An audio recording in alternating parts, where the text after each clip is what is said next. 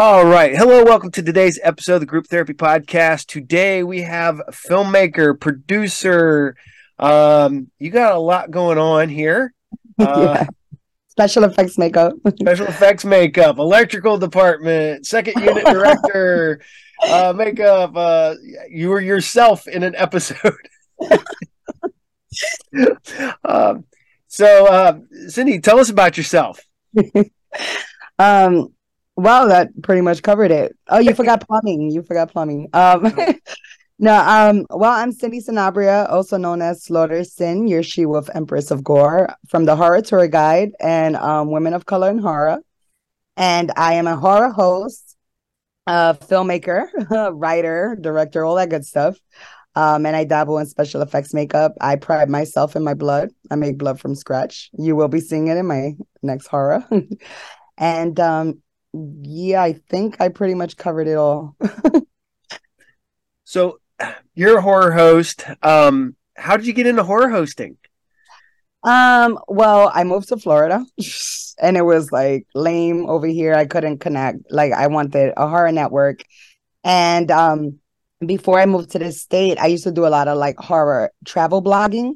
Mm-hmm. So I, I used to go to like a lot of haunted destinations and you know, and um and basically that kind of like grew and I decided to launch a website. Um, also to have a platform where I could create my own content and create my own fan, build my own fan base, which you know, which worked. Um, and yeah, and then I uh, launched a horror tour guide. Hence, the horror tour guide uh, was born, and it's always been um, it's it's a multifaceted site where um, it's your go-to place for everything horror. So it's not just horror movies, um, like everything from horror video games, horror designers. I um there was a while that I was doing like um vlogging, like video blogging and um interviewing um like people in the industry and that's how I got into like horror hosting. Um and you know, they started taking off and you know, everything from Russ McKamey from McKamey Manor to um if anybody knows him, he he does this like torture haunt that's like infamous, and everybody's you know they've even written petitions to stop him and everything. Down to people that you know, a guy that carves skulls for a living. You know, um, all that fascinates me, and it's all part of the horror genre, believe it or not. So, yeah, yeah. Yeah, see, I, it's funny because uh, I, I we do a lot of the same stuff. Um, Nice. I, I, I started doing the interviews. Uh, I became a, a, a host. Uh, I'm I'm I, I've done a couple episodes as the horror host, but I'm mostly the sci-fi and the cartoon guy. Nice. Uh, Anime cartoon or just uh, um, everything. Um, literally right now I do a Saturday morning cartoon block like like you would have in the 80s. So it starts at 8 in the morning and it ends at noon except for oh, sometimes wow. I go a little bit over. I put the commercials in, I put the the the PSAs, I put all that stuff in. I come in, I talk about the cartoons. Uh, sometimes I, I am a big comic book nerd, as you can probably tell with all the comic books set everywhere. um, I do. I talk about comic books, and um, then I had people because um, I was always posting on my uh, Twitter and uh, uh, Instagram when I'd get new vinyl in and I was like, "Oh, did you get?" I'm like, so I started talking about vinyl at the end of my episodes now. Uh oh, to be continued. and uh, oh yeah, so now I'm like, people are always asking me like, "Oh, did you get that?" I'm like, huh? I, I, I buy um, lots of soundtracks, scores, and uh, heavy metal and um, nice synthwave. So that's what I'm really into right now. Nice. You said comics. I just bought my first Bizarre comic. I and I bought a Christmas edi- edition, ironically enough. uh, which which one was it? Bizarre Comics. Bizarre Comics. Uh, if you give me one second, I could go grab it for you and, and oh, show yeah, yeah. Cool. It's really cool, and I I really think it was fate that I found this comic because it just so happens that the film that I'm working on, uh, Merciless Christmas, is a, a Christmas horror. So give me one second, I'll grab that yep. for you. Yep. Yeah, I am back. All right. I know you just you spark you sparked the chord in me. I said, "Oh shit, let me just show him my stuff." Oh, do you have cursing on your show? I'm not sure. Yeah, I'm, i allow it. Yeah. All right, cool. Red. All right, so um, Are we? Oh yeah, we're still recording. Yeah, yeah, we're good. Oh, this is one. Um, but this is not the one. Okay, wait, hold on. Let me show you the one, the one that I mentioned. Oh yes, I have that one at the shop. Nine. How much? Yeah. You know, I got this comic for eight bucks. Um, It's I just sold it to you for a dollar. You would have sold it to me for a dollar, really? I, I I, got I got like five of the same issue. So Are you kidding me? See, No. if I would own. Uh, we're gonna. You have more comics? um, Of- I, I think I have some more bizarre adventures, but not.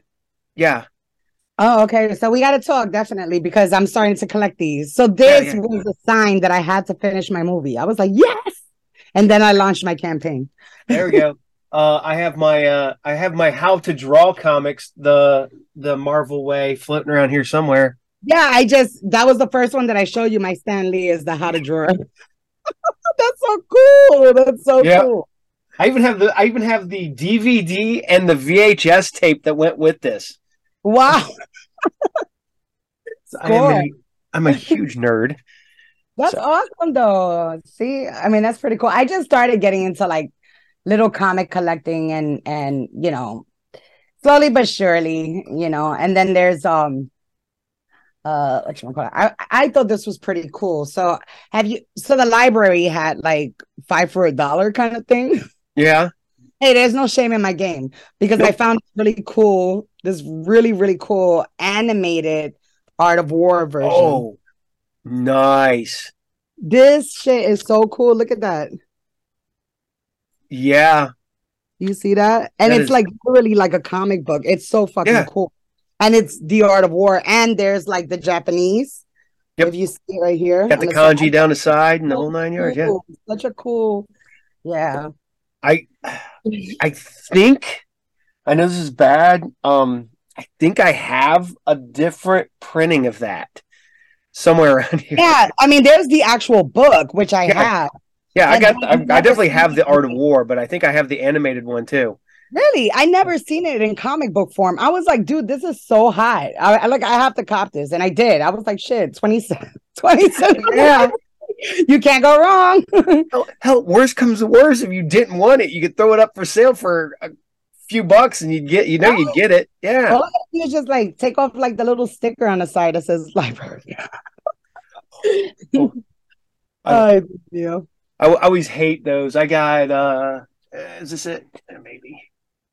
Every once in a while, I get people who buy stuff at library sales, bring stuff into me to sell, and then I end up with stuff, and yeah, that's it because it's still s- get the sticky because it's it was a library book at one time, so it's still like slightly Right, sticky. right. I, I hate I hate when the library does that. They just Yeah, don't- or they put their stamp at the top. and they're like so violate the books. They're like, fuck Well- you, you're not gonna resell this. Well, when, when I worked at I worked at a printing company for uh, about five years. I would always take and uh, books that I got from the library if they had the stamp at the top. We had a Uh-huh. machine. I'd just stick it in there and just slice this this little tiniest bit off so there would be no ink at the top. That's that's actually pretty genius. Yeah, it- it- and and like this, I couldn't do that with because it's hardback.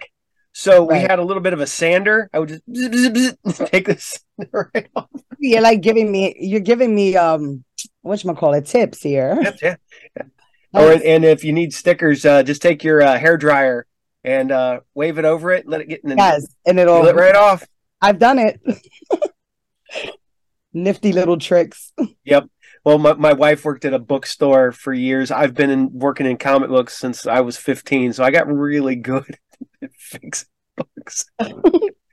That's cool. So you do book binding and all that? Uh, I used to when I worked at the printing company. Um, I, I I haven't done it in years. Um, since I don't, I don't need to. I, I have my own store now, so I I, I just uh, uh, left all the print working in a printing company behind. That's all my past now. So, so it's Just nice when you're able to walk away from a, a a job. Well, I didn't walk away from it; the plant closed. But Well, it was your time. It was your time to go. Yep. Well, I tried to quit like a year and a half before, and they they begged me to stay. And I was like, well, I don't need this job. I, I my my store's doing well enough. And they're like, well, what what would it take? And I'm like, oh, I only want to work like three days a week. So I Uh, worked three days a week for like a year until the plant closed. So Oh man. Um. So you're horror host. Um. What, what what's your favorite episode of, of that you've done as a horror host? Oh, um, I would have to say it's kind of they were all pretty really good. Um, David Howard Thornton was really fun.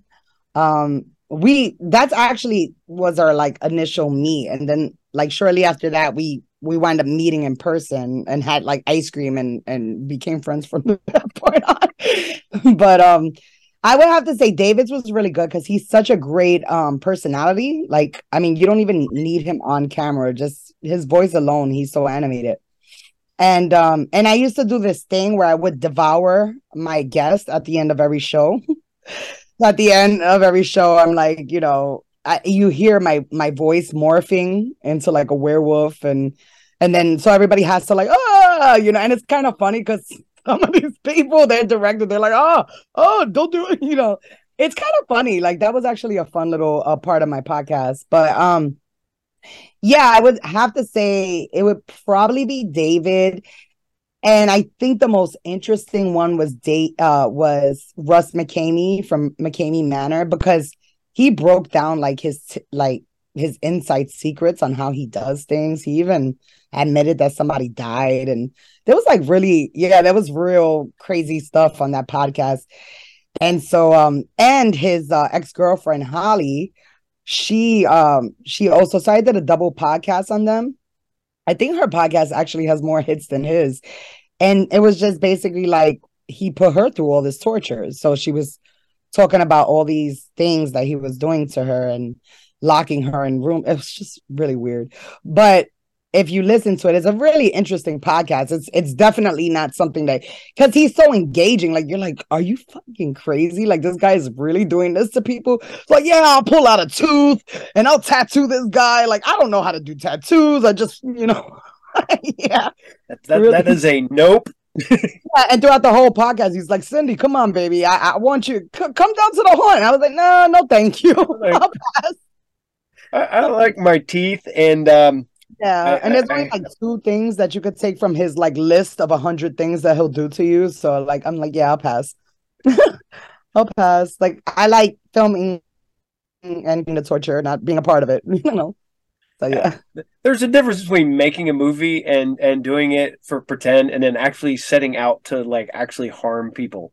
So Yes, yes. And it's kind of it's kind of weird his journey, like interesting on how he went from like working on a military ship, like doing like haunts for the for the you know for the military guys on the ship to upgrading to this like torture haunt and um having like people sign these outrageous waivers and then filming i mean like people i mean i've seen some like really nasty stuff that he put these people through. And i, I don't even know how somebody can even you know stand even a portion of that stuff. It's like, my goodness, like vi- violation to the thousandth degree. it's that. And the, and they paid to do it too. That's the worst part. No, actually, oh, oh. um, well, yeah, they do actually. Yeah, yeah, yeah they do. Mm-hmm. And I think that um that uh now he it's like donations for like his doggies, which is pretty good. So you see the the soft side of him he likes dogs, you know. He won't put his dog through those torturous things, no. you know. So, so he's a good guy for that. oh, I I understand that. As like, I don't like my neighbor. Love the dog. I play his dog every day. yeah, I mean, you know, what does the dog have to do with anything? That's right. right. They're better than people, actually. I as, think. As, as my as my uh my little corgi is sitting behind me snoring. I can hear her all the way over here. Aw, that's cute. Yeah, my little doggy is out and about in the backyard. Yeah. The the, the one dog's upstairs because she will not let me record now for some reason. Like, oh, yeah. like like I don't know, like 10 interviews ago, she just suddenly decided that she has to bother me through the entire episode if she stays here with us. and I'm like, nope, nope, you're going outside or you're going upstairs. I was like, I'm, I can not do this no more. So, Yelper. mine mellow out. They just hang out. So cool. um, so we got to get into this. Um, movies. How did you get into filmmaking?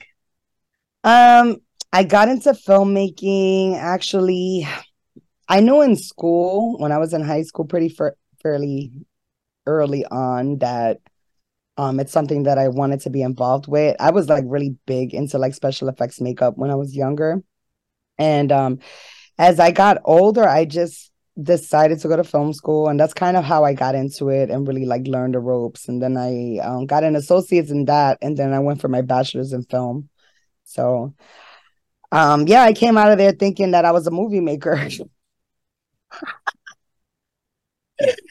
Let me tell you something, guys. Film school is not the route. I'll be the first one to tell you. It's not. It's like a waste of time and money. Unless I would say there's a very, very select few that actually are worth investing in, you know, that they can get you into Hollywood, like real professions, and they do teach you how it's done the right way instead of like kind of setting you up for failure. Like, all right, you could do it by yourself, you know, and then you're like, how do I raise my, how do I, uh, what, what really does a producer do? Like, you just, you know, and oh, that's, yeah. that's like four and a half years of film school. and I'm still like, huh? You know, well, but yeah. I, I learned more. Um, I did a, a convention uh, last year, uh, and I end up talking to uh, Gary Tunnicliffe. He's uh, he's a director on uh, uh, Hellraiser Judgment. He was the special effects guy for Hellraiser, I think three through ten. He worked on Halloween. Was, and he's semi-retired, so he just told me like all these secrets, like that. You know that that he goes, oh yeah, they, they they'll blow smoke up your ass because you know they, they they'll they'll like you know oh we like the script, uh, but you know they just either a don't want to deal with you and they'll just kick you down the road to somebody else and I was like, yeah, I was like, I got, I got really excited. I was like, yeah, it's like I uh, pitched an idea and I got so far, and they're like, well, what's your budget? And I went, I, I don't know.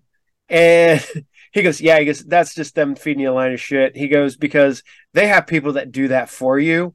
If right. you got that far, I'm like, oh, okay, cool then I mean he's he's like telling me all these secrets behind the scenes. He goes, You don't know how many movies get started and never finished. Uh, you don't know how many movies that I'm like, Oh, okay, cool. Very cool. Um but you you uh, went to school, got your you know four years of, of film school and Came out started an independent production company with mostly students from the school. but I would have to say we were very like go-getters. I mean, like we each had like talent, you know. So we had some, you know, some people that were like really good in After Effects. Um, we had really good editors. We had really I was the only special effects makeup artist, so I was the go-to girl whenever they needed, you know, that kind of stuff. And um um so we all um so basically I formed the writer scene, which was a, a production company that um was comprised of 10 of us and we would all collaborate and help each other out on on each other's projects. And what happened was that we decided we used to have these meetings. It was like every Sunday at first, and then it was like one Sunday a month, but it was basically like like meetings on how to take the production company company to another level. So we um started doing something called variety shows, which were like kind of like paying homage to like the early settlers of cinema, you know, like the D.W. Griffith and uh, Thomas Edison, like, you know, when they first invented cameras. Yeah. And if you know anything about the history of uh, cinema, is that these large cameras weren't equipped to really film more than like maybe like a few minutes of footage, if at that, if that. So they would have variety shows where they would integrate these like short scenes and skits and integrate them with live acts like jugglers and fire eaters and all kind of stuff. So I did like kind of like a rendition of that. And mm-hmm. so we did four shows. It, it ran for a seat like every season. And um I would rent out theaters and I mean, we would fill up house. I mean, fill up house and $20 a seat. Ooh. We had acts, live acts. We had everything from hula dancers to spoken word to break dancers to everything. And then we would like kind of end every um everyone with like an after party where everybody would like, you know, mingle and drink and it was so freaking cool. And we did that for for about a year and a half and then I we lost like two people in a year. Like two people from my production company passed away. Um, not together either. It was like simultaneously, but it was so odd. And yeah, and then slowly but surely that group started falling apart because of that. Because I was known as the production company that was jinxed. they were like, Cindy, you're cursed. I'm like, like I would get into fights with some of my crew members. Everybody thought that they were like the next to die. Because in total, since I started that, three people from my production company passed away. Jeez. So yeah, it was really weird. Yeah, one female and two males. Damn. Yeah. Just, just, just the the the the. Well, though you had you said you had ten people, and you know, chances are you know you're going to lose somebody, but three in a relatively short amount of time is a really? lot. Yeah, it was kind of weird. I had a lot of haters. They probably did the little the Mojo Jojo on them, the little you know, God bless them. God rest in peace. I, I'm actually dedicating um my two documentaries that I just one is in post right now and one is circulating right now through um the the festival circuit. I'm dedicating it to two of them because one passed away from cancer and the other one died of a seizure. He had a seizure and he drowned in a bathtub. So he was like always battling with epilepsy and stuff like that. So, you know, disabilities, sicknesses, ailments like that, they really play a close part to me because a lot of I've lost a lot of dear people, you know, from things yeah. like that. Oh, I, I completely understand. Um, I have a I have a kid. Um, he's a friend. I consider him family at this point. Uh, he has epilepsy real bad, and he was just sitting at my shop one day, and all of a sudden he just just stick straight and I was laughing because he was playing on his phone. All of a sudden, his phone just drops out of his hands. Mm-hmm. As soon as I saw his phone drop out of his hands, I thought he fumbled it because he's texting his girlfriend.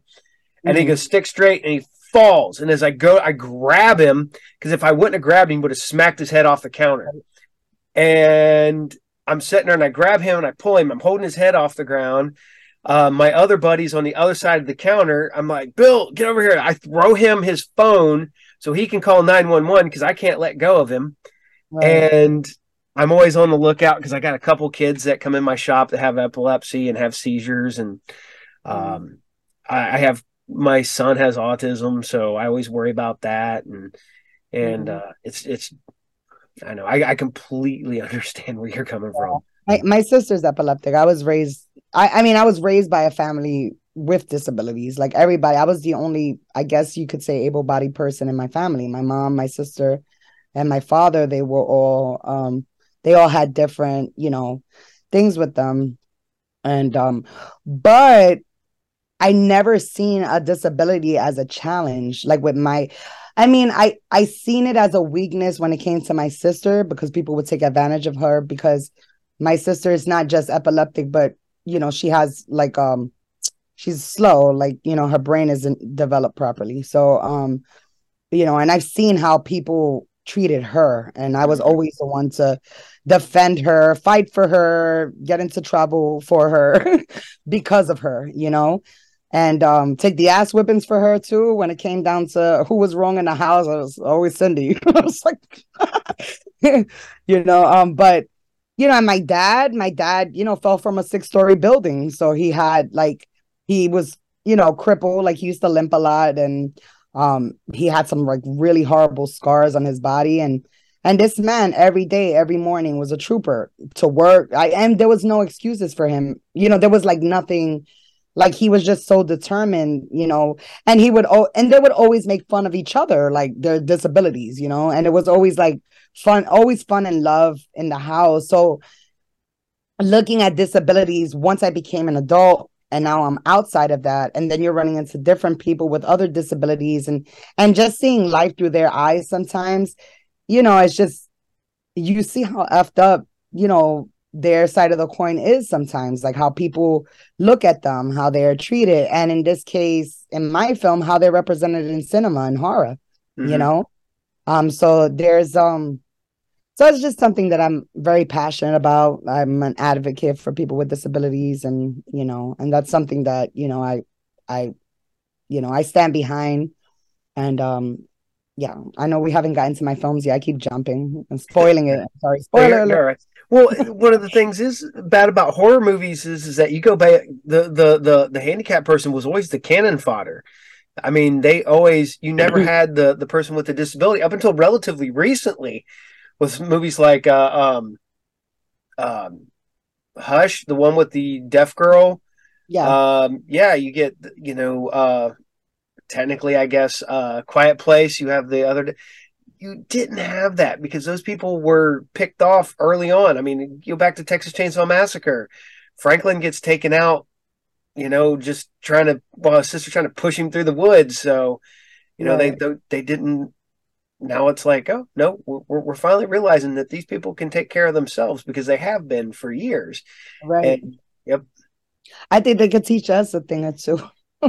Honestly, you know, I I had a um, things for granted, but when you look through people's eyes, sometimes with you know that have different abilities, you know, it's like wow, you know, it's like the things that either you take for granted or you overlooked, you know, and it was yeah, that was like a, a real, you know, it even as a filmmaker, it made me think of things differently moving moving from this point on. So now I try to make it a point even in my productions to include at least one person with a disability. Like I want to be so inclusive that, you know, I don't want to just talk about it. I want to be about it kind of thing. So Yep. yeah, I think it's Oh. important. It all starts with us, right? Oh yeah, definitely, definitely. Somebody's got to be the first one to do it, or and, and actually, you know. So you get you if you're the first person to do it, then you're the first person to do it. But if not, you got to be the one who keeps the keeps it going. Right. You can't be the person that stops it. So, um, I, I gotta say the fact that you, I'm sitting here looking at your your list here, and you're doing witchcraft 14, 15, and 16. Oh God, that was so Um, fun. I, I'm not gonna lie. I have, well, I, I have probably witchcraft one through six. I did not know there was sixteen. The, I think uh I think 16 was shot in my house in California. they converted a yoga yoga my living room into a yoga studio. And there was a, a really that was like I would say that film had the funniest blooper in in film history that I've been a part of. And it was somebody queefed on set. Um like wow, wow, we were like shooting while we were shooting and it was the longest queef in the world. Like I didn't even know that woman had that much air in her body, but it was like it was the funniest shit, and it was so funny because the audio guy, the audio guy turned to me. He goes, he's like, "What is that?" And I'm like, "Why is he asking me when the sound is coming from over there?" And I was like, and I was like this, and because I didn't know what it was at first, you know, and um. And I'll tell you exactly if you watch the movie.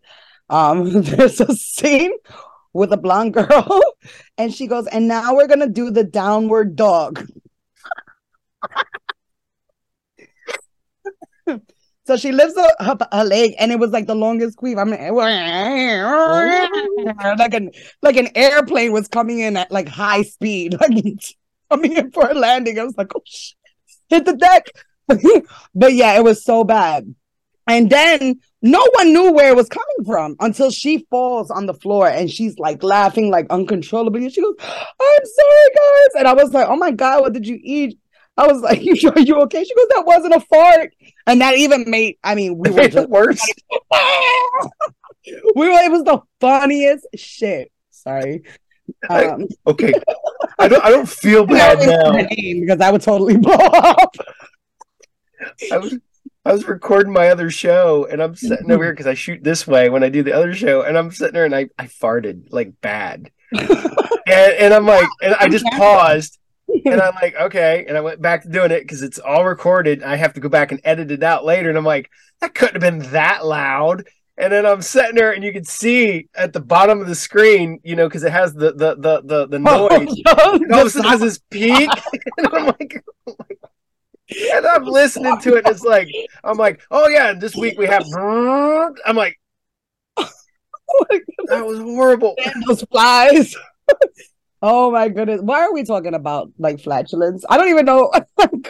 Okay. I can honestly say I've never in my life on a podcast ever ha- had this conversation. There's a first for every. Hey, you know, hey, we keep you on your toes, guys. Now you know why you have to watch this show. That's right. You gotta watch my shows. So you know. Right. Okay. Okay. Which one was that one? That was what? Fifteen. Witchcraft 15. Witchcraft 15 or 16. Oh my god, I shot all we shot all three in two weeks straight. Like we Damn. yeah, we shot three feature length films. David Sterling used to say, I think we have a world record. like we can enter the World Guinness Book of Records. Meanwhile, I'm doing all the work. I'm like sweating bullets, running, running around, trying to like, you know, fan away the queefs. But yeah, it was crazy. No, actually, it was it was fun. I mean, it was a lot of work, but I enjoyed it. I did. It was my first uh my first production in California when I moved to Hollywood. So yeah. um, the fact that you're able to knock out three movies in that amount of time is insane. And- me. I, I know that uh, um, was it Jim Wynorski? Um, he had um, I think he shot an entire movie in a weekend, Wow. and I Who's the man was shot in a weekend with David one? Leary? Who's the man with Uh, David Leary? Denis Leary. yeah, but yeah, but yeah, he was at the time. I think he had the the the fastest for a feature length film. He was able to produce it and It and have been- direct. Was it good though? Was it good? Is the question. No, it wasn't. And he most likely improved it. Yeah. Because it's Mm. But, but here's the thing: on a World Guinness Book of Records. well, what what does it matter if it's good, if it's bad, if if it's it's enjoyable? Because you can have. I I love bad movies because they're enjoyable. You know what? There are some really good bad ones out there. I have to. I, I'm I'm there with you. Like you know, zombie Zombeavers, like Piranha Double D, right? Three Double D. I mean, that was all cheese, cheesy stuff, but good cheesy stuff. Yep. Have you seen um uh, like uh Don't Open Till Christmas? It's like an '80s movie, but my goodness, that is such a fucking funny ass film. It's by the same director that made um Pieces. Have you ever seen that '80s Yep. film? Yep. Yeah. So I, I think I own pieces. I don't. I don't open. I don't own. Uh, box, don't- man. And that's cheesy horror. I love that shit. It- but you know, some but I have my limit with cheese. I mean, sometimes it's like beyond cheese, and then I'm like, okay, I can't, I can't, you know. it's like I'm trying, but I can't, people, you know. Well- but uh I do try to support as many filmmakers as possible. Um, you know, so sometimes I will suffer through people's bad movies just because I know how hard it, you know, I mean how much Oh, yeah. work it took to make that one, you know. Yep. Regardless if it's good or bad, you know, it's still it's still work, you know. Put that shit on camera and get to work.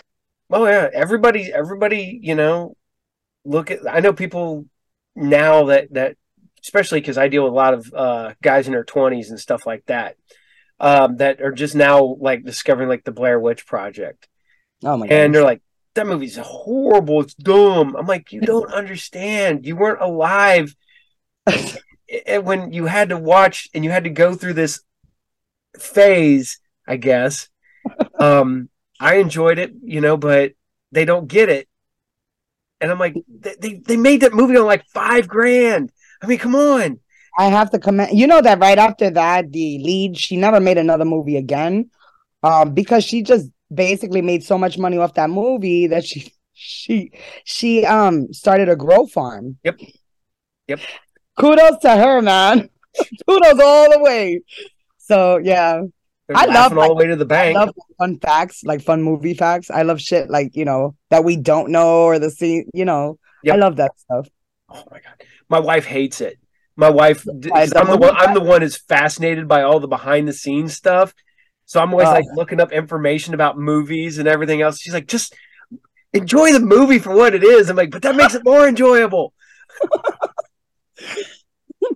and I'm like, man, knowing full well that that movie, that scene is not supposed to be in that movie, makes it that much. Uh, I definitely I tend to gravitate towards like directors' bodies of works. So if you know, I'm like, oh, this person directed it, it must be good. You know, for the most part, it's usually I'm usually accurate with that. Yep. Nine out of ten times. Nine out of ten. very rarely, if if I get into a really get into a director it's it's it's got to be for the reason that, that I enjoy, and I'll even give their bad movies, you know, their bad movies a chance because Yeah. you know it, it's you know then my then my my uh my one of my older sons he then he'll be like I watched this movie and uh you gotta check it out and uh it's it's got all this going on. I'm like okay. And I'm like god damn it. Now I like it. So yeah, my son's been he's like that, but now with horror movies. I'm like, you know, I'm on the Sonic Mario Brothers phase, you know. Yep. Hey. Next week, Mario comes out. I'm I'm there. Can you I'm I'm I gotta be there too my uh my youngest son he's waiting he's still waiting patiently for Sonic 3 and uh Yeah, that's so cute. He, he sounds like my son. They get so hyped. It's like my son. The minute they, you know, they did the little sneak clip. I mean, my son watches like the special episodes that come on, like the exclusive, like news from Nintendo. And I mean, from the moment he found out about this, it's like he marked it on his mental calendar, and it's like, Ma, don't forget, two more weeks, Mario. Ma, next week, Wednesday. And I'm like, oh my god, help me, Yeah. help me. that's that's what we are already planning. I go, I go, I know I gotta take Vince to go see uh Super Mario Brothers. And uh and the worst part about it is is I don't know how he's gonna do because he's the one with autism. So sometimes he's great in the movies. He'll chill out through the entire thing. Other times, nope. but Well, I guess you're just gonna have to play by ear. yeah, but we we took him to go see uh Into the Spider Verse. He lasted all the way till about ten minutes till the end.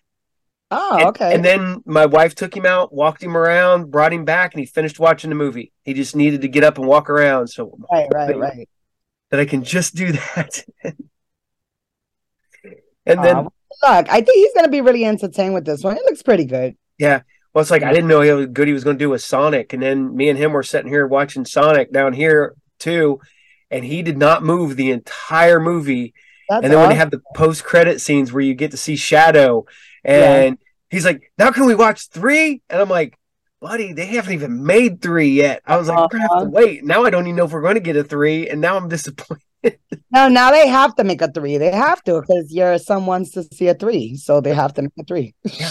They introduced Son or Shadow, so they need to have a Shadow movie. I have to petition that, but they got to, they have to. No, I really do think they're gonna come out with a Yeah, a treat. Yep. Yeah. man.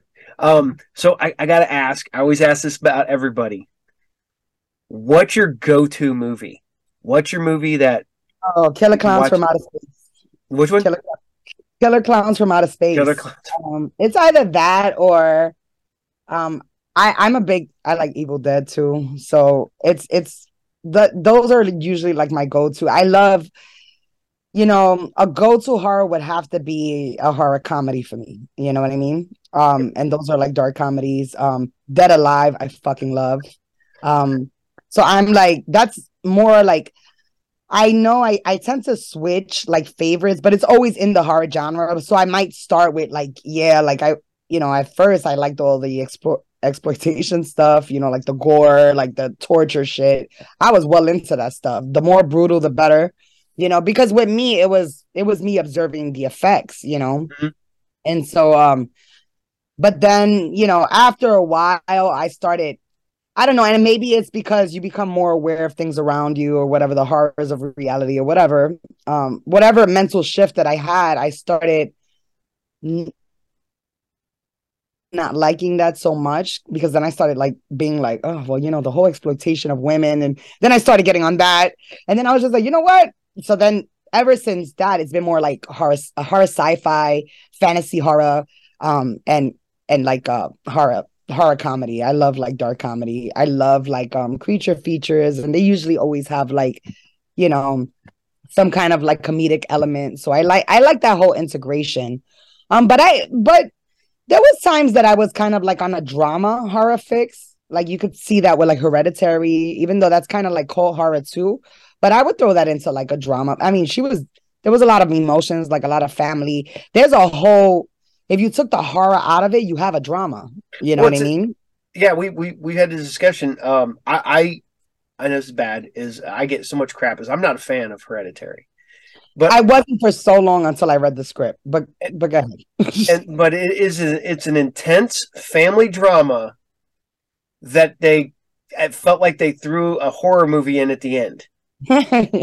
and I got so much crap. And I tried to, and my friends like, no, no, you need to rewatch it. Maybe you just weren't in the right mindset. I'm like, okay. So I tried to rewatch it again. I'm like, nope, still don't like it. I was like, I gave it another shot, but uh, yeah, I couldn't get into it. It took me three times before I actually was like, you know, this is one of my favorite films now. I actually have to give Ari Aster uh, props for that because I and you know what, and that's what you know when I started researching the directors when I started having more respect for the film. So I, you know, I read the script, you know, I did like script breakdowns on it and stuff like that. And I'm like, okay, now I understand it. I didn't understand, I was lacking understanding of the film, which is why I didn't like it. That was just me personally.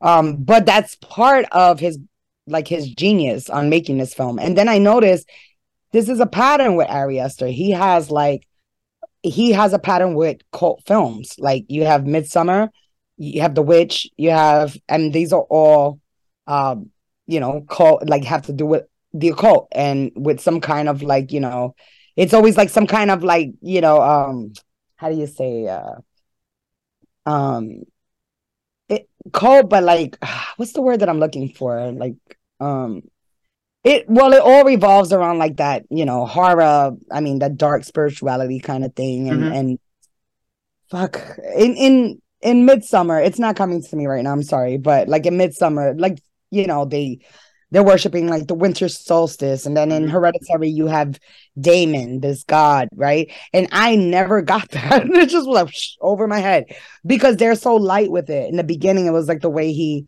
he the way he did it is like I didn't really see it. You know what I mean? It was just like, you know what I mean? So when it did happen at the end, I'm like, what the fuck is going on here? You know, there was some things that I really liked about it that made my hair stand, you know, and for for me, that's a rarity. I don't jump, I don't flinch, nothing. But it, I did get a little bit of like, you know, a little like that one part where she jumps on the, you know, when she jumps on the top of like what is it, like the roof thing? Mm-hmm. She's I thought that was fucking creepy. I thought that was probably the creepiest part. I was like, that was well done, you know. But you know, so I I I ended up learning how to respect the film after three tries, and only because I was forced to watch it, you know, through Sundance. I was part of like some Sundance group there, and and they were all like, and I'm just like, I don't want to watch it. Oh, come on, Cindy, give it another shot. You know, maybe you'll, you know. And then after the whole breaking it down and and you know reading the script then yeah then when i watched i'm like oh okay you know i i think when you read the script and i noticed that because i did that with a few films that i actually was either able to understand the film better or kind of respect it a little bit more but it might still suck to me like get out. I was just like i read the script and nothing's changing my mind. You know what i mean? I'm just like i don't like this film. But um but i dug the script more than the film if that makes sense because i and i think that that's where directing comes in because i didn't really see um um i didn't really see that transition in from script to screen yeah. so i felt like the backstory of the girl was like very faded out like she was like hardly slim to none there you know what i mean and it's just i don't know so I felt like it lacked a little bit of character development. I mean, it was really more the guy's story, you mm-hmm. know, even though that it's really the girl's like back, like she's yeah. the one that's reeling in, and you know, so I feel like there was certain things that maybe could have been a little bit bit different for me, you know, but I didn't really like like it so much. That's just yeah. my personal opinion. Well, I, I do think that that once you know, I know this is bad. Years years ago, uh, I used to do comic book shows, and there was this guy that would always sit up next to us or across from us or whatever, but he always had scripts. And some of the scripts never got made. They were early drafts, you know, they still had the, you know, like uh, fifth draft, you know, at the bottom and stuff.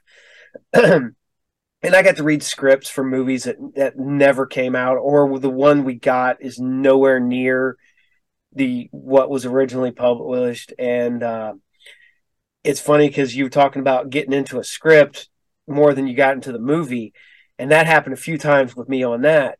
Uh, one of my favorite ones was I read the script to Spaceballs three, The Search oh. for Spaceballs two, and and it's the only script I ever read where I laughed out loud while I'm trying to read this script because it was so funny, but it was one of the ones that I don't think it was ever going to be able to get made because Right, it's right. so you know meta and it pokes fun at the the making of money and then Yeah. you know trilogies and stuff like that and it was funny but it never got made but the the script was great uh same with uh, escape from cleveland the the the the, the second escape from movie because it's supposed to be escape from new york escape from cleveland escape from la they refer to escape from cleveland in Escape escape out- from la yeah, but it's never made Chicago. Escape from Florida. He was gonna go through the whole 50s. we're just going to hit every state I don't know. I've been to Cleveland. You I'm have to. escape from all of them. Escape from Alcatraz? Oh no, no, that's not part of the franchise. Wrong movie. Yep, wrong movie. But yeah, um, my whole thing is is that my wife she does not like The Witch, and I got into The Witch. I, And- I'm not a big fan of it either myself. The the one scene that gets me every time Yeah. is the fact that you never see the devil. The devil may not even be there. And when she's sitting at the table and that guy walks through behind her, all dressed, all nice, and he goes, Wouldn't you like to live deliciously? And that hits me hard every time because I'm like, That's something the devil would say. Yeah. Well, you know, they, they what do they say that he's the he's the greatest um uh what you call it? Not illusionist, but like he's the greatest um trickster. Yeah. So, and Lucifer actually means light. Yep. You know? he's the yeah, he's the uh, morning star. He is the light Yeah. bringer. He's the angel of light, right? So it's like, and how ironic is that, right? So, but so, and I mean, that's part of his um his charm, I guess, is the fact that he can be so beautiful and so deceptive like that. You know, he's Yep. like the master of all treachery and lies. So, yeah, Have you ever seen? Uh, I believe it's the second prophecy movie with uh, Christopher Walken. Viggo Mortensen is uh, is Lucifer. Yeah, yeah. I did see that actually. I, I that's I love the prophecy movies. I think they're also like kind of beautiful in a sense. I don't know why. It's just there's a certain element of beauty to it. It's like I don't I don't know how to explain it. I don't know if it's because it's the music because the soundtrack from the prophecy and and the prophecy. Well, I'm not. I don't remember the prophecy too, but I just remember that music was so damn moving. It was so like like the the music in itself. Like you could just close your eyes and you know what I mean? And it's so it's that captivating that you could see a movie in itself in the music. Yep. You know. yeah. But uh, him uh, that whole scene with him as the devil and uh, Viggo Mortensen in that is great too. Is that the one with the little girl? Yeah, where he's sit- where he's talking to her and he's like, something. and Yeah. he's like, uh, she's like, what happened? She goes, like all love, it withered on the vine, and he's like, just just really poetic. He, I actually think he played a good Lucifer. and he you know Viggo's a decent look is a good looking guy and he and, and you're just like you wouldn't think that he would be the devil but you know he is Right, right. But I would always envision somebody that's not ugly or hideous being the devil, believe it or not. I would actually think the devil to be quite handsome and succulent. you know I mean? i'm not i'm not gonna Yeah. lie that's why i love the tv show lucifer It's true. uh, it's true because how else is he going to entice people? I mean, you're go- you're you're gonna be whatever like in you're you're gonna be appealing to whatever is that person desires. what, what you're what what the people that you want to convince you're going to be the most beautiful thing to them so, Right. And what's that saying that it says the greatest lie that the what that the devil ever the greatest trick the devil ever pulled was convincing the world he didn't exist ever existed. Right. Right. And that's so true. Because everybody's here like, oh, you know, you have people like, oh, please, you know, the devil doesn't exist. And then you have like these celebrities saying, Hey, I sold my soul to the devil. oh, you have no idea. I got an alter ego and he talks like this. I'm like, uh, yeah. So you were saying, I'm like, come on, like we're living in today's day and age. I think it's kind of stupid to even be, you know, to, to even be that narrow minded. You know what I mean? Because it, it really is like, I mean, we have it all around us, right? Good and evil all around us. And I mean, some pretty evil stuff that happens in this world. I mean, that doesn't come from, you know, good. And then you have some pretty great things that that can't possibly come from evil. So I mean, life is all about yin and yang, right? Yep. Uh, constant, constant battle of homeostasis and equilibrium. That's what life is. So, yeah, we're all polar- about balances. It's all yeah it's that's really what it is it's not that there's more of one thing or another it's just that it, it's just the way it's spread out Yep. you know oh, But yeah interesting. We're having like i never thought that we were gonna i'm over here like oh i'm gonna talk about my films. We're talking about comic books farting queefing you know. Deep philosophical uh, conversations about farting. There we go. mario. This is really an odd podcast. I love it. I love it. I'm digging it. This, yeah. this is what I, I like about doing my podcast because I always have people they're like, I wanted to chime in on your show because you're talking and I want to go, yeah, I understand that. Or I'm like, that's the point of my show. So I, I like just having conversations with people. No, I love it. And that's what makes your show original. It's not these, you know, like mundane questions. I mean, you're like, you know, we're having a conversation, Yeah. you know.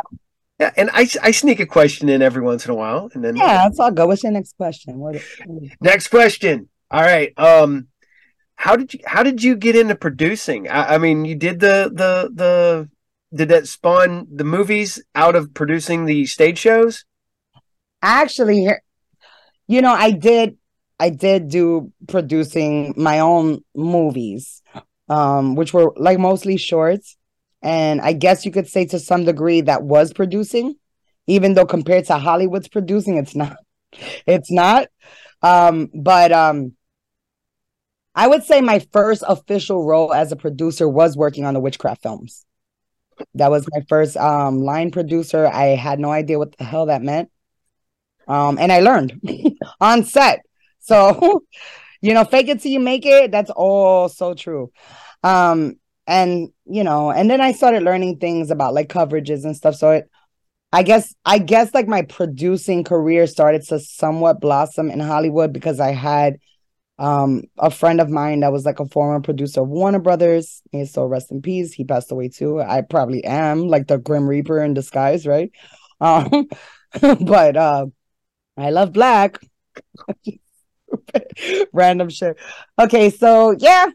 So that's my producing stuff. And then I just produce my own films. Um, I don't think I've ever been a producer for anyone's films.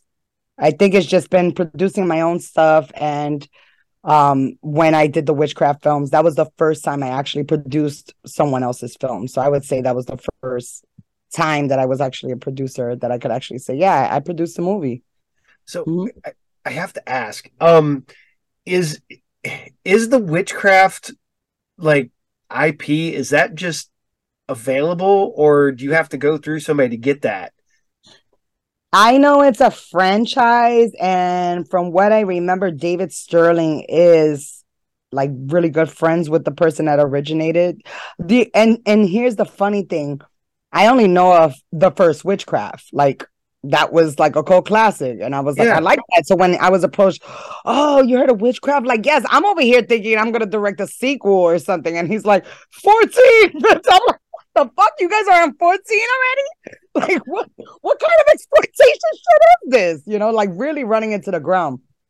So from what I remember, I'm not sure if David Sterling bought the rights to the franchise because he's still going with those damn films. Um, but I know that he did have some arrangement at the beginning when that when the filmmaker like stopped making his films. I don't know how many up to what point that he was just like, okay, Hamas, like I'm done with this. And David Sterling was like, hey, let me make like 20 more, you know? Oh yeah. So yeah. Well, it, it can it can't be That's no worse than about. what Amityville. That I just read that there's over 50 Amityville movies. What I know, I know, but why? Why? It, this damages my brain when I see this. I'm like, my goodness, Because- it, you know everybody wants copyright to the name Amityville. Amityville, yeah, I guess. Because Amityville's a town, and you can't that you can't like trademark the town. So everybody just makes a movie with Amityville in the Right. title. Has Right. nothing to do with the house. So you can it's a city in Long Island. Yeah. yeah. so I actually knew somebody that lived there, and she actually had these like really spooky eyes. She looked like um the Village of the Damned. Like she used to look at me like Cindy, you were late today. You know, she was my my boss. the people wide eyed. Like, you from? She was like Amityville, and I was like, oh, it makes sense. makes sense. oh man, it it was bad. My my uh, I don't know. About five years ago, my grandmother went to Amityville um on a on a trip. Like a bunch of older ladies went on this like bus tour, oh goodness. and I'm like, "Did you get any cool pictures?" She goes, "I got you a hat." And I'm like, "Okay." So I have an Amityville hat floating there. So Hey, you know, draw a house on that, and you're good to go. it's I'm gonna make a movie called Amityville House. Amityville, not a house. It's gonna be Amityville Hat. It's just gonna be The a, hat special. the hat is possessed. Whoever wears the hat dies. And there you go. You got a movie right there. That's You just, just it. you just pitched your next your next uh your next great uh great movie idea. That, that, that's where I'm at right now. Is I'm hoping I got my fingers crossed.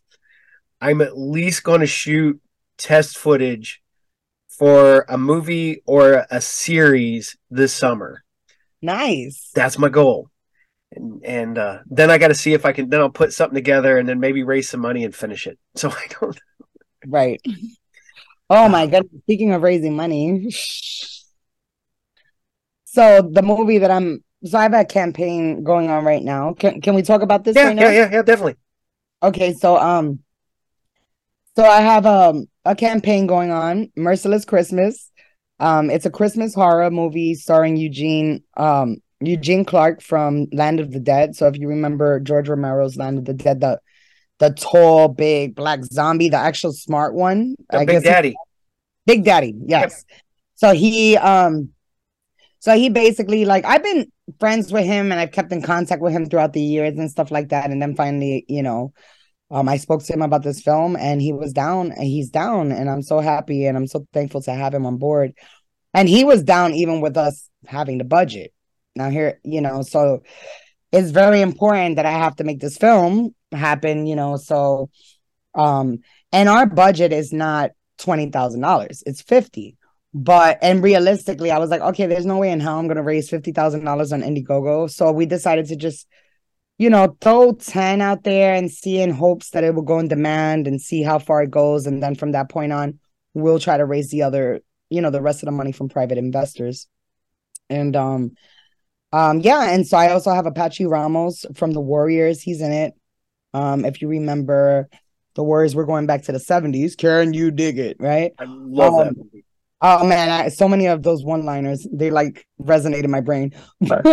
but um, there's uh, but Apache's line. He's part of the um the orphans, Mhm. and the one that says, "We're gonna rain on you, warriors." The kid with the big afro that looked like a microphone. Yeah. Yeah.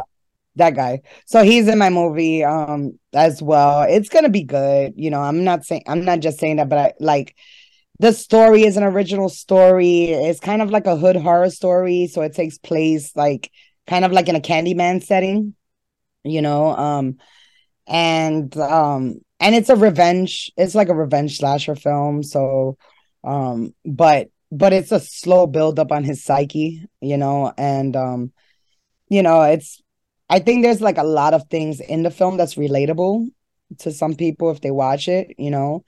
Um, like a situation with um well, I don't I don't want to give too much away, but um definitely donate to the film because we are I'm actually speaking with someone um a potential sponsor. I don't want to jinx it, but I reached out to somebody that hopefully we could get some some weapons sponsored on our set and I'm really looking forward to that.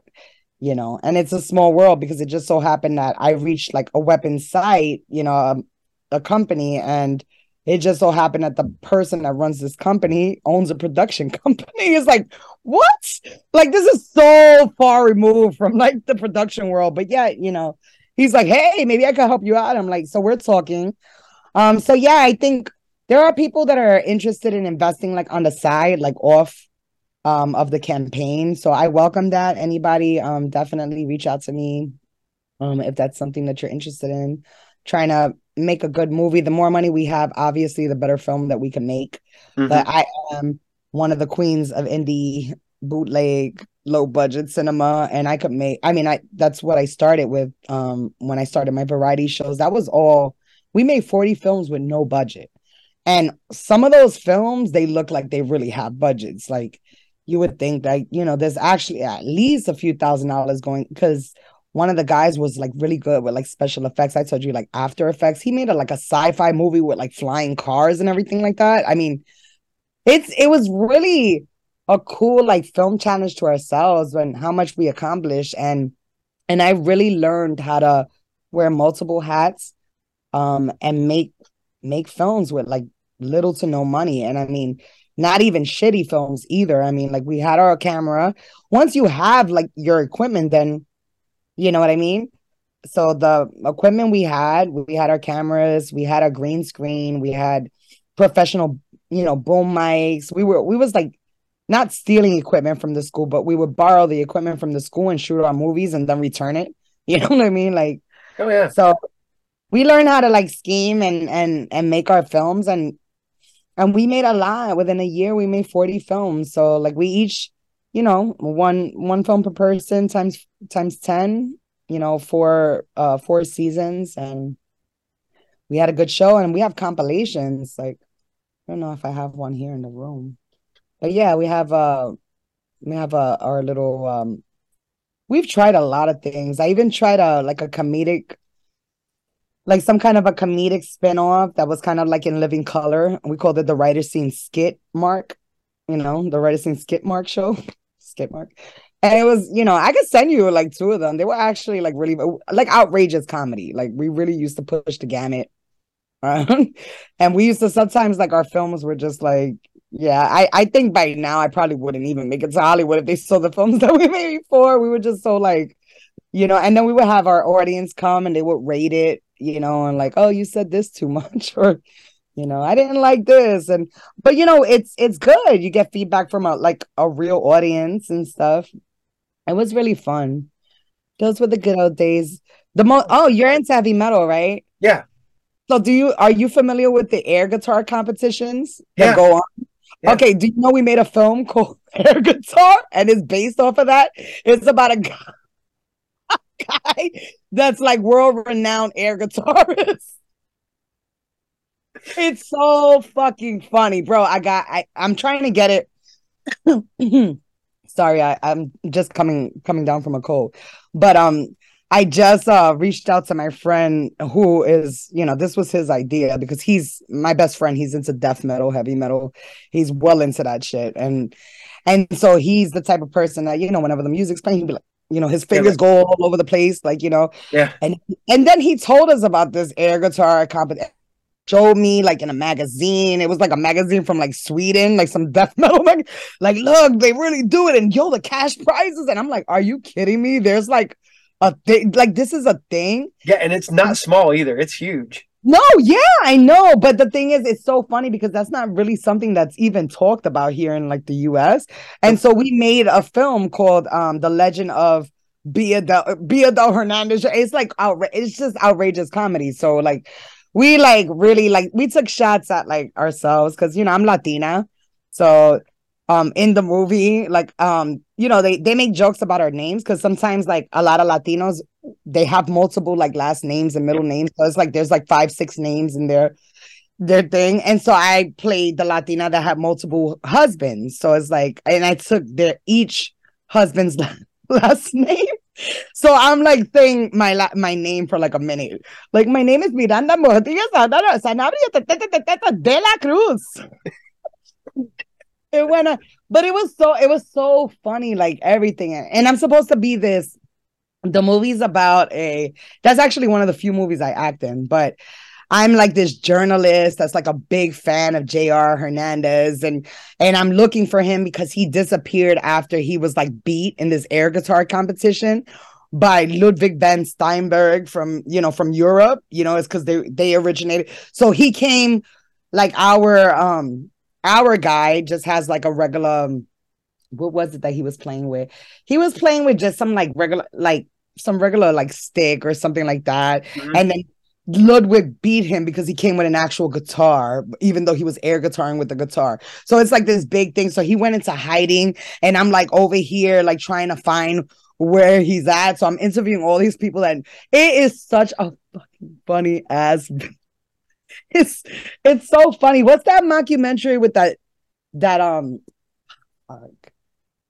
Oh man, um, I forgot that there's like a, it's like an old school like mockumentary about like this rock band that was trying oh, to get Spinal Tap. This is Spinal Tap. Tap, yes. So it definitely has that Spinal Tap feel. I mean, it is so funny, and I'm not, I'm not just saying that. I mean, I gotta get it, and I totally would send it to you. I mean, but it's a little, you know, there's things that are like kind of ex- exploitative and expl- you know, all that good stuff. But it's fun. Oh, it's so fun. I'm, I'm, I, I've I've did a script a few years ago. it's something I really want to do. It's it's kind of morphed into one of the things I'm working on now, but it's a um, John Wick meets The Crow. Ah, I guess I like it already. It, it's a um, the working title is uh, the Oni, which is the Japanese spirit. So these people have to don this mask and they stop speaking English. So they only speak Japanese when they're wearing the mask. Oh. So they got to go through all this stuff to get their revenge. And then when their revenge is done, then they die. It's that whole theory that when you go out seeking revenge, you dig two graves, one for you, one for your, you know. But right. I have this whole section where this guy fights luchadors so I wanted to have as many people in the luchador masks speaking Spanish, not one word of English, and I don't even know if I want to subtitle it either. and then I was like, "But is that offensive?" I don't. I mean, well, I think if that's the theme of your film, I mean, you have the the Japanese wearing the oni mask, so they only speak Japanese, and you have the luchadores wearing. I yeah. think actually it's kind of funny, and it's it has a it has a cool like it has a cool twist to it, you yeah. know. Yeah, and it, it, it, doesn't hurt that I, I I know luchadors too. So hey, there you go. That's actually a pretty cool concept, though. I like that. Like you know, wear this mask, and it's like kind of like you're embodying that language, right? Yeah. It, well, it's it's the the the the the the demon comes to you, presents you with the mask, but also tells you that you know you're invincible as long as you are out seeking revenge but as soon as your revenge is done you're dead. You're done. You're you're burnt out you know the whole candle at both ends. But like WrestleMania? Was it WrestleMania that he had like a like a mask and he, after a while he couldn't take it off or something like that? Yeah. He, it's not that well he was already Spanish so the mask yeah that, that's Rey Mysterio's uncle. Rey Mysterio. Oh. it's Rey Mysterio's okay. uncle Rey Mysterio I, yeah. I thought yeah, I was just gonna say I thought his name was Ray. Mysterio. Yeah, he was Rey Mysterio Jr. See, it gets really complicated because Rey Mysterio is the uncle to Rey Mysterio Jr., whose son Dominik Mysterio is now a wrestler, but now the original Rey Mysterio now has his son is a professional wrestler who wrestles under Mijo del Mysterio. I not hundred percent. It's the son of the mystery, son of the mystery, and yeah. Shit, that's funny. Dumb shit I know. that's cool. That's cool. That's funny. Well, it was. Uh, I, I worked at I worked at a hotel, um, and it had a Mexican restaurant in it, and so I hung out with a lot of the the people that worked there, and I became friends with all of them. So all we would do is they would come out, and they would have to stop like the, the kitchen crew would come out and watch their soap operas and then go mm-hmm. back in the back and finish working. Well, I found out that they they would show start showing me AAA, um, and we started watching Mexican wrestling at like three o'clock in the morning. so cool. I be- became entrenched in that. So the dumb stuff I learned. um, but oh, I, I do have to ask you a question here. Since you do do special effects makeup, all right. No. Were you the? Did you have? I, I don't know how old you are, so this this if we're if not it, gonna say now. And no, I know. Questions. I had the VHS tapes of Tom Savini and all of his stuff, I had those things too. They were they were pretty bad. Well, the copies that I have were pretty bad, like the old school stuff, right? Tom Savini's like old old. School. Yep. What was it, Master of Effects or something? Yeah, like, like, Master of Illusion or Master. Oh, yeah. yeah, yeah, I had that. But I had like a version that was like from Chiller Theater, and that was like Chiller Theater. I don't know if you're familiar with them. Yep. It's a convention out in New Jersey. It was like my first horror convention, right? And pretty popular. Like a lot of people, like I met a lot of people there and stuff.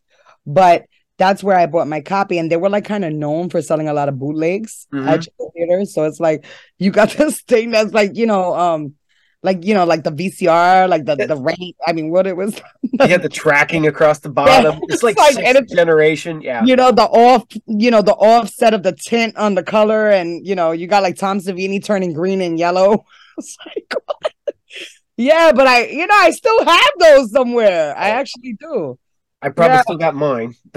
you know, actually, I was so um, like so in awe. Like Tom Savini, really, I I would have to say. I mean, yes, I I admire you know Dick Smith, you know Rick Baker, but it was Tom Savini um that really got me to to like gravitate towards wanting to become a special effects makeup artist. I was like this close to going to his school. And I'm friends with him now. Like I, you know, I know him now and stuff, but it it's so funny that, you know, when I was younger, I was just like like I was like I have to like I like I dreamt like I fantasized about going to the school and like the things that you know it was just so I would watch his Tom Savini special effects makeup school um trailer that was like four minutes long. I would watch that shit a few times a week.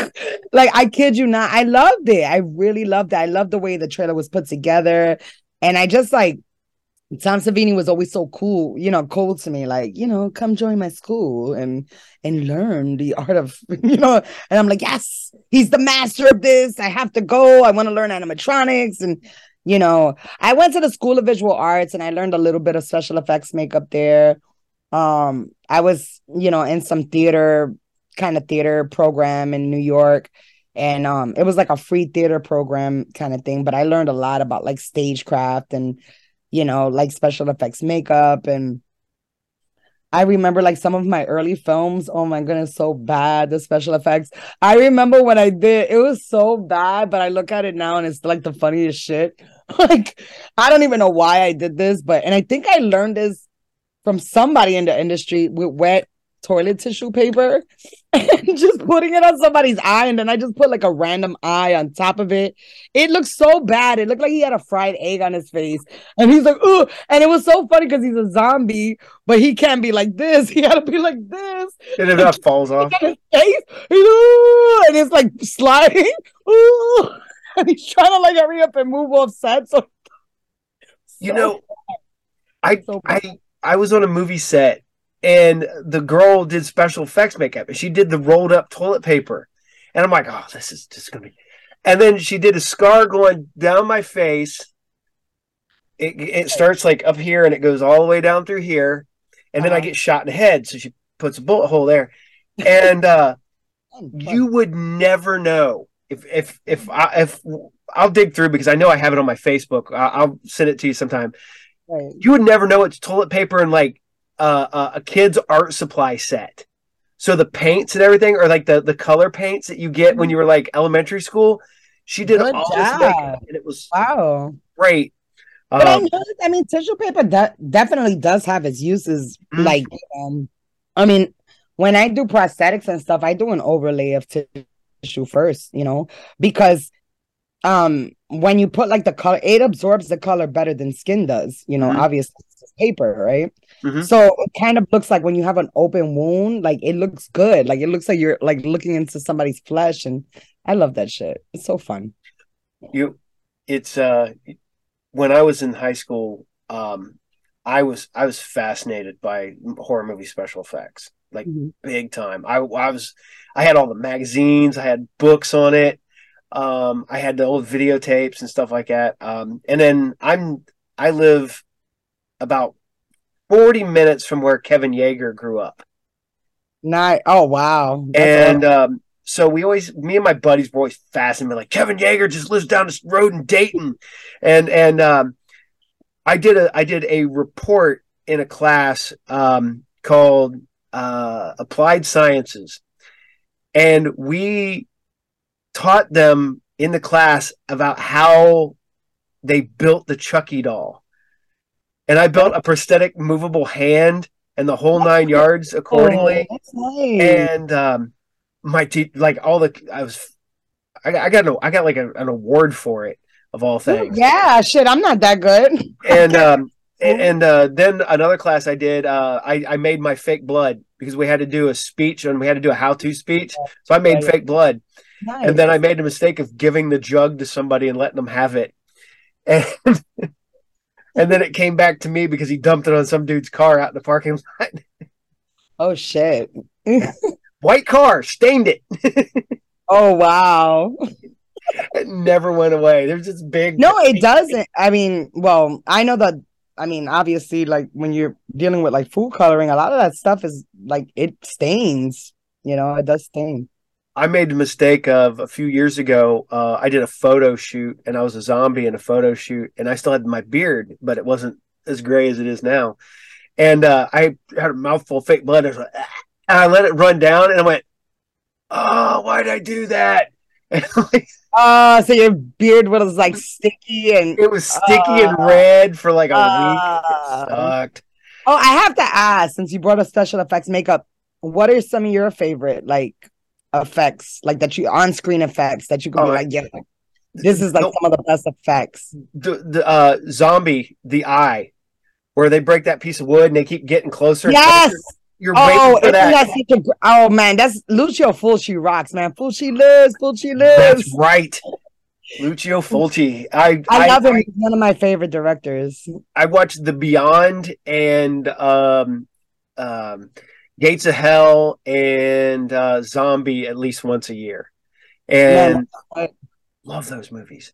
When, yeah, when when he he, was on like a little giallo thing too for a bit, like "Don't Torture a Duck," uh, Duckling, "Don't yep. Torture a Duckling." Um, what is uh something baby? Uh, New York Ripper, yeah, uh, Manhattan Baby, New York Ripper. Hand Baby. There we go. Yeah, I have, I have, yeah, I have them all. Yep.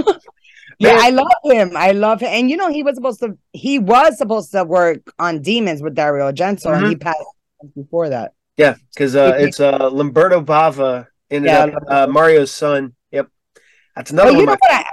I, I yeah, I was gonna say it's it's my favorite demon movie. I actually like it's really it's really it's my favorite Argento movie, even though he's like yeah, he's, the he's director. See, I'm, he's I'm a, in the music. oh, He God, says he's a music composer. hold on a second. He's so horrible with his music. My goodness, I don't know why he keeps scoring films. Bendito, I, I don't think nobody wants to like tell him that he can't do music. That's what's up. on You, you need to get it. You need to. You need to get it signed by him. Oh, that Oh, is like I you not my favorite. It's my favorite movie. Well, It's like I- my favorite. Well, it's my favorite demons movie. Like I'm I'm a sucker Between for This Night of the Demons. I, I know a lot of people's. You know, Linnea Quigley. Everybody likes the little lipstick scene, but that fucking movie right there. You want to compare effects? There's no comparison. I'm sorry. There's like real gore in there. Geretta Geretta was such a great. She was so so great. Like you know, such a great. The pimp. You had so many like different characters too. I love the movie pimp. theaters, I right? love the fact the pimp comes back in the second one as a completely different character. Yeah, the second one had those weird like babies in it, right? Yeah. Like Well, I'm I'm a sucker for the demon movies because there's only two, technically. Because then you get in the demon Well, three. you know, there's more, right? Okay. Yeah, I have a bunch of them. No, but you know, there's not a real Demons 3. The No. real Demons 3, Geretta Geretta is working on right now with Lombardo Bava. I don't know if you know that. Or Yeah, Umberto. yeah, I, I, yeah. Well, I have I have the ogre Demons three. I have um The Ogre, Demons 3. the ogre The Demons three. Ogre, Demons 3. That's like um. I, I think it's even on the. Demons 4. Uh, hold on. I do. Okay, these I can get to easily. The the Blu-rays are a little harder to get to. And see, Mhm. there's Demons, Nice. Demons two. Okay.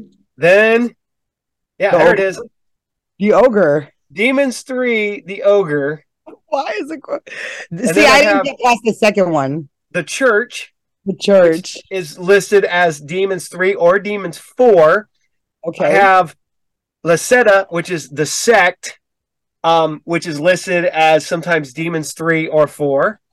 And that's Uh-huh. not including that you you have uh, um there's at least I think three more, and I have two of them, but they're on Blu-ray and they're So how are those other ones? I've never seen any of those. you've never seen um I mean, I've seen Demons one and two, but the other ones, like the church, that you're like, oh, this oh the church four. is great. I love the church.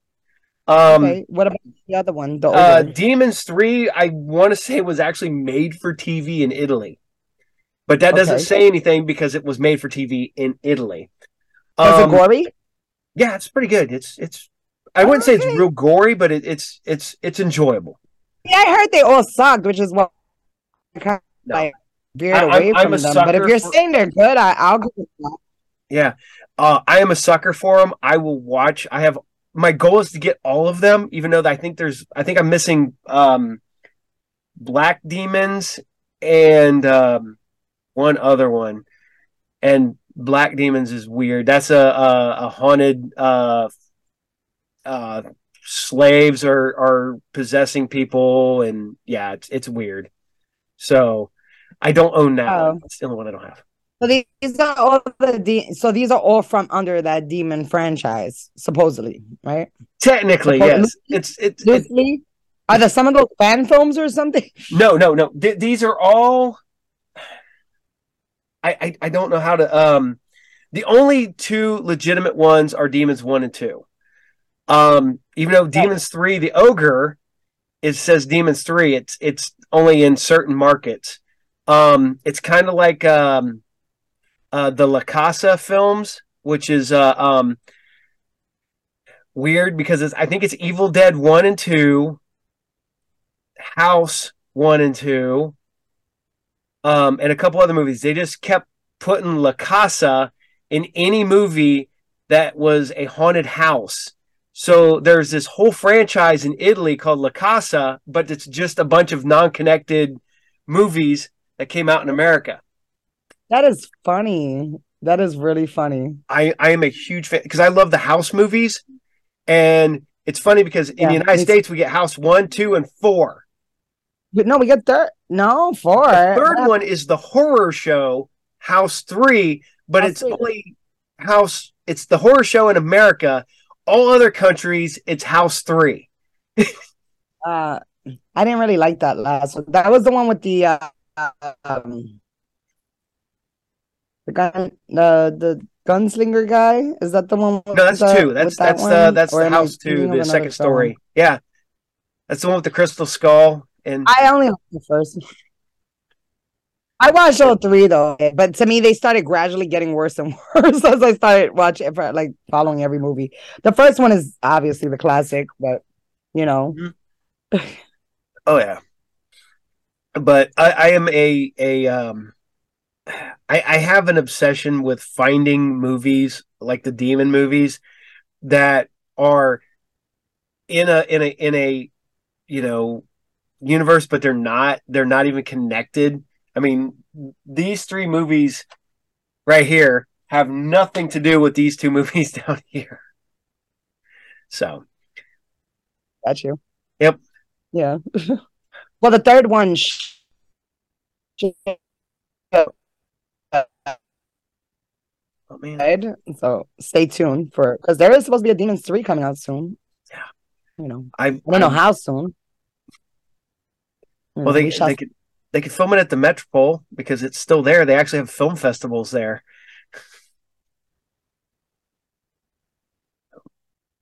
Seriously. nice. Nice. Yep. Oh man. So Um. do you have any more questions for me? Um. Yeah. No. Um. Okay. Here we go. Um.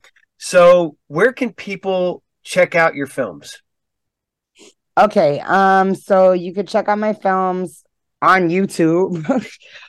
Most of my short films. Um, actually, Merciless Horror is my first uh feature length narrative that I was able that I'm going to be able to get out because I shot a feature length before. It made it to Tribeca, but it was like the powers that be, you know, it just kind of we shot in a haunted house too, so there was like a whole backstory behind that. You know, but um anyway, so I lost my footage for that and I had a, a fully edited film that kind of crashed. It was it was so weird.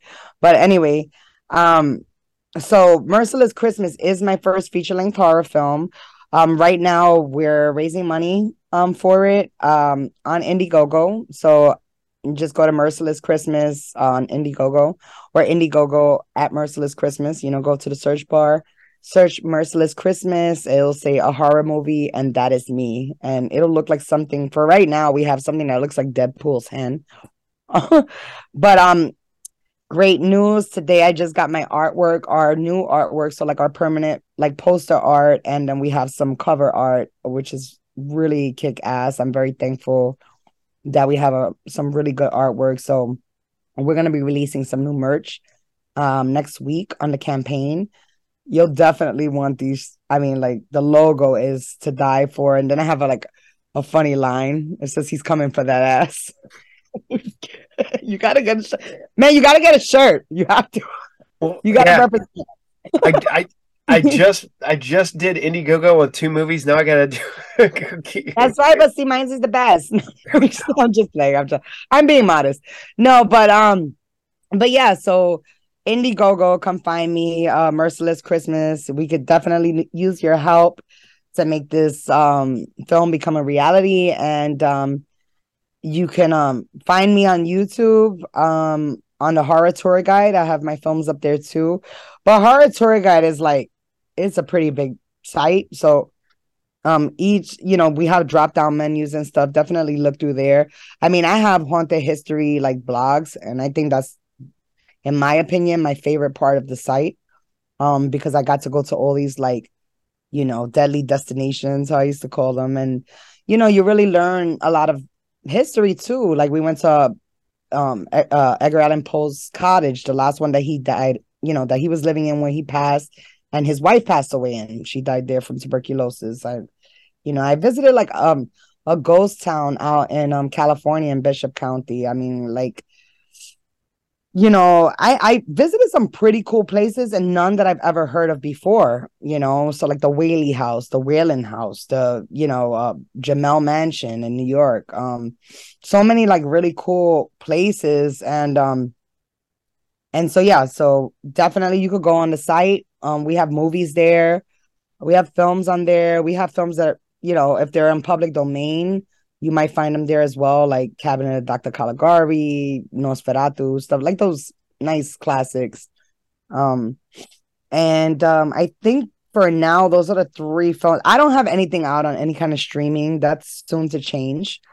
Um, but for the mo uh, unless it's like witchcraft, but that's not my film, you know. I mean, those are just films that I worked on. So I have you know, work behind the scenes on different people's films, on different people's, you know, movies, whether it's makeup or um producing um or script supervisor whatever but um yeah so for the most part you can find me on youtube um horror tour guide and um on um and you'll find us on on a current indiegogo campaign but soon hopefully you'll be seeing me on streaming platforms soon and hopefully at the movies next year.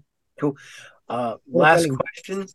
Um, yes. What advice do you have for people trying to break into the filmmaking? I would say don't be greedy. And, you know, um, if you're in a position where you're able to help others, do so. I really, I really hate those people that covet, you know, gatekeepers and shit like mm-hmm. that. You know, primarily it makes it hard for people like me. I mean, there's like three like three percent of women in cinema, um, like in all reality that work as a whole. And you're talking about one percent maybe in well, about 3.5% in like the horror genre, about maybe one percent that's women of color. So we're just like such a minority. And I mean, like, dude, you guys are missing out. I got some good shit, you know. I got that good shit. but um, you know so all i'm looking for is for a chance you know and um and eventually you'll see you know you'll see you'll see some pretty original stuff because i you know I have a little bit of a morbid mind. Most of my films fall in the horror genre.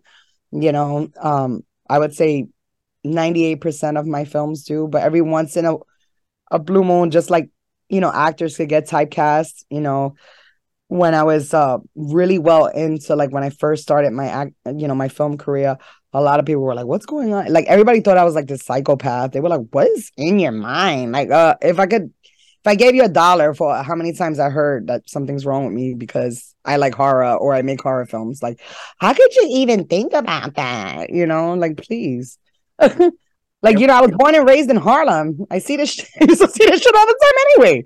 You know, no, but um, yeah, just support. I would say, just support one another and um and educate yourselves it's so important to educate yourself um you know you're only as good as your last film. So i mean you make a good movie beautiful for you. Don't think you're like the best thing since sliced bread you know what i mean? There's always going to be somebody better than you uh you know somebody more innovative or inventive you know? Stay humble um and and learn just learn because this industry is ever changing. Technology is coming into play i came in when analog was phasing out i mean where digital was phasing out analog so i came in that transitional stage where i was working with both um and film was like kind of like nostalgic but it's like kind of like you know so it's like analog phased out film and then you know digital phased out analog and now now you have I don't 4K phasing out digital. I mean, like it'll keep going. And you know, the more you know, that's the best way to stay on top of your craft. And just and don't think that your like your films are such the best that you only watch your films. Like you'll never that's part of learning, watching other people's movies, you know. Um I I you know, like I said, you know, support each other. Like don't hog it all to yourself and don't be selfish because eventually you're gonna you're gonna run into a humbling experience that that may not you know it'll be humbling for you but but it might be humbling for you in a bad way. You know what i mean? Yeah. so don't wait to get to that point. You know always always stay cool with people. Always like you know try to build your network. Obviously not everybody gets along with everybody you know in this industry. You're gonna find that but stay professional. I've worked on shoots with people that i couldn't stand but we made a movie and we you know and as a collaboration as a team collaboration we made a great film will i ever speak to that person again? No fuck that person you know? But at the end of the day while i'm on set you know got to keep it classy you know? Yep. keep it classy. So yeah that's my advice. Cool. Well i greatly appreciate you coming on. Um hope to talk to you again soon.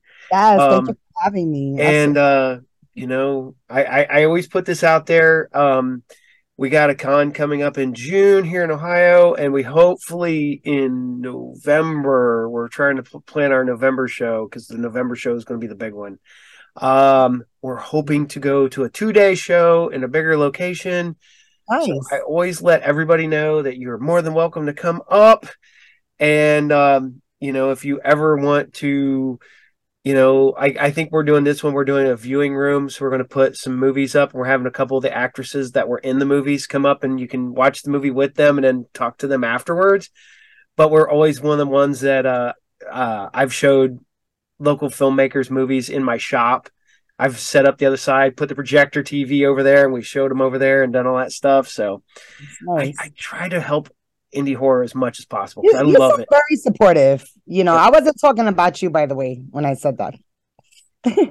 um, but it was totally cool speaking to you. This was a great, great chat. You know, um, we we went to horror and beyond, which was yep. awesome. Great topics. Um, you're a great guy. This was a great first like meet. You know, yeah. um, and uh, definitely. Oh, here's my question. Okay, what part of Ohio? One and two. What's the name of your film festival?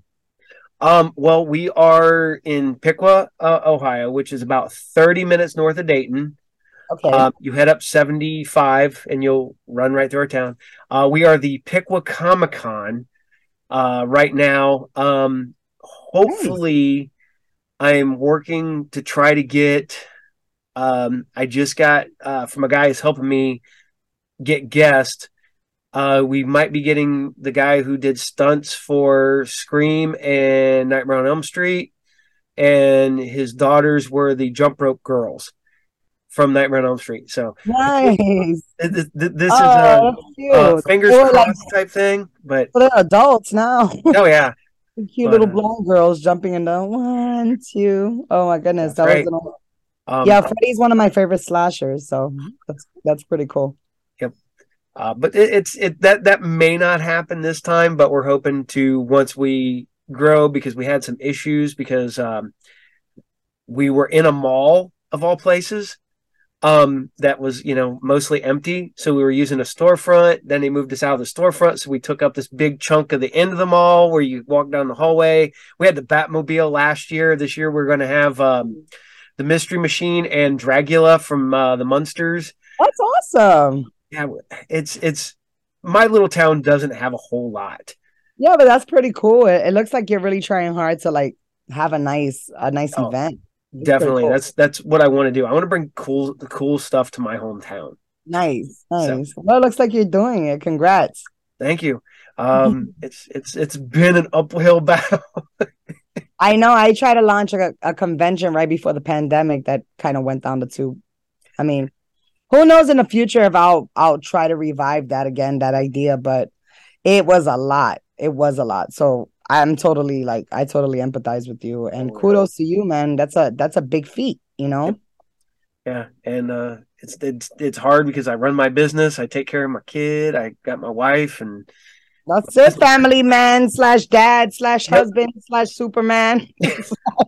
i am a i am a a a massively proud of my family my i got four great Hey. kids and oh, awesome congrats. wife and That's always a wonderful thing. God bless. That's Yep. awesome. Sweet. All right. Well, I'll let you go and let you get back to doing what you're doing. And thank you again for being on the show. Um, like I said, uh, I'll probably edit this Sunday.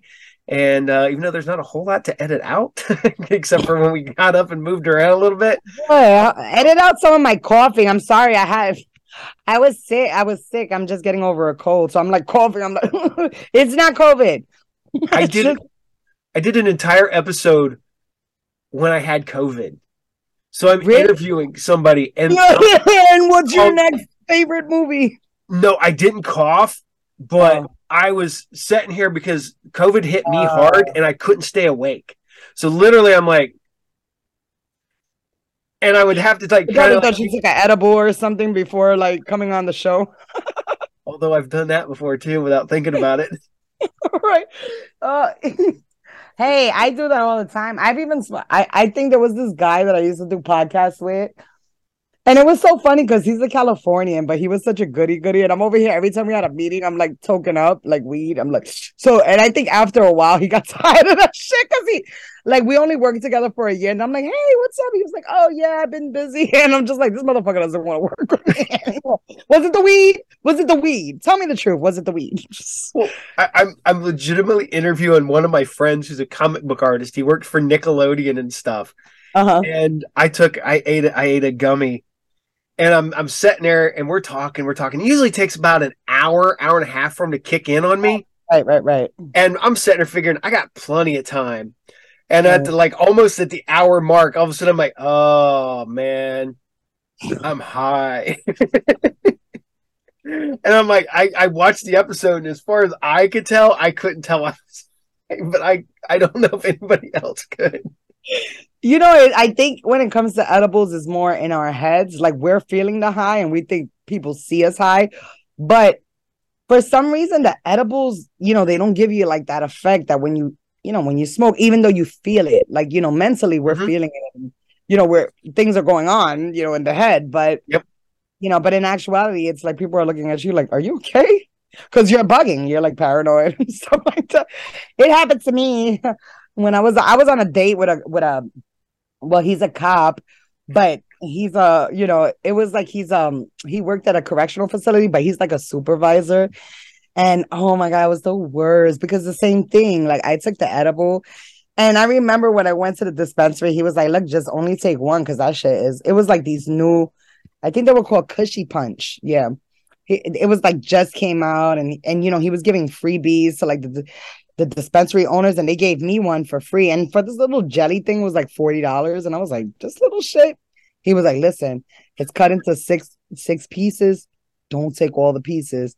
He said, "You know, take one. If you don't feel it within the first half an hour, then take another one, but don't surpass that second one because when it hits you, man, you're gonna go." And I'm like, "All right." I went to the movie theater. I mean, in the first one, half an hour later, I'm like, but it tasted so good. So I have the second one. I still don't feel it. I'm like, man, and I popped the whole thing in the movie theater while I was watching um Straight Outta Compton in California, in LA. How gangster is that? so I was like, so I'm here. Here I am next to a cop, high as fuck. I was so high, and then so when the movie ended, I like I didn't even want to leave the theater. I'm like procrastinating. I'm having like he's like, Cindy, we gotta get up, we gotta go. And I'm like, oh yeah, but you know, but you know, I wait, let's let's wait for the credits to end. And it was like the credits zoom by. I was like, it was so bad. I was so high. And then I caught like a panic attack because like he was intimidating. He was like this big, really big guy, and he's looking at me, and I'm thinking I'm gonna go to jail. And I'm getting all paranoid, even though that obviously that wasn't the case. But it was that experience was just like weird. I was like, never again. You got to do it at the right place at the right time, man, because you, you have a good high. Oh, you know, here I only do it high. here. I just I yeah, chill out. I put on my t- home with your wife, relax in bed, watching a movie. Yeah, you already know. You got oh, it. Oh, yeah. You got it down packed now. No more meetings. No, no, more meetings. No more. I, I do I, I eat one after I do the entire yeah celebration, a celebratory. Yeah, that's, after. That's, as soon as we're done, I'll go over and grab one. I'll pop one in, and I'll be good for that. That's right. Well, I got my bud. I'm about to roll up. Yeah. So just I smoke blunts and and joints and and bonds and all of the above. so yeah, but um, thank you so much.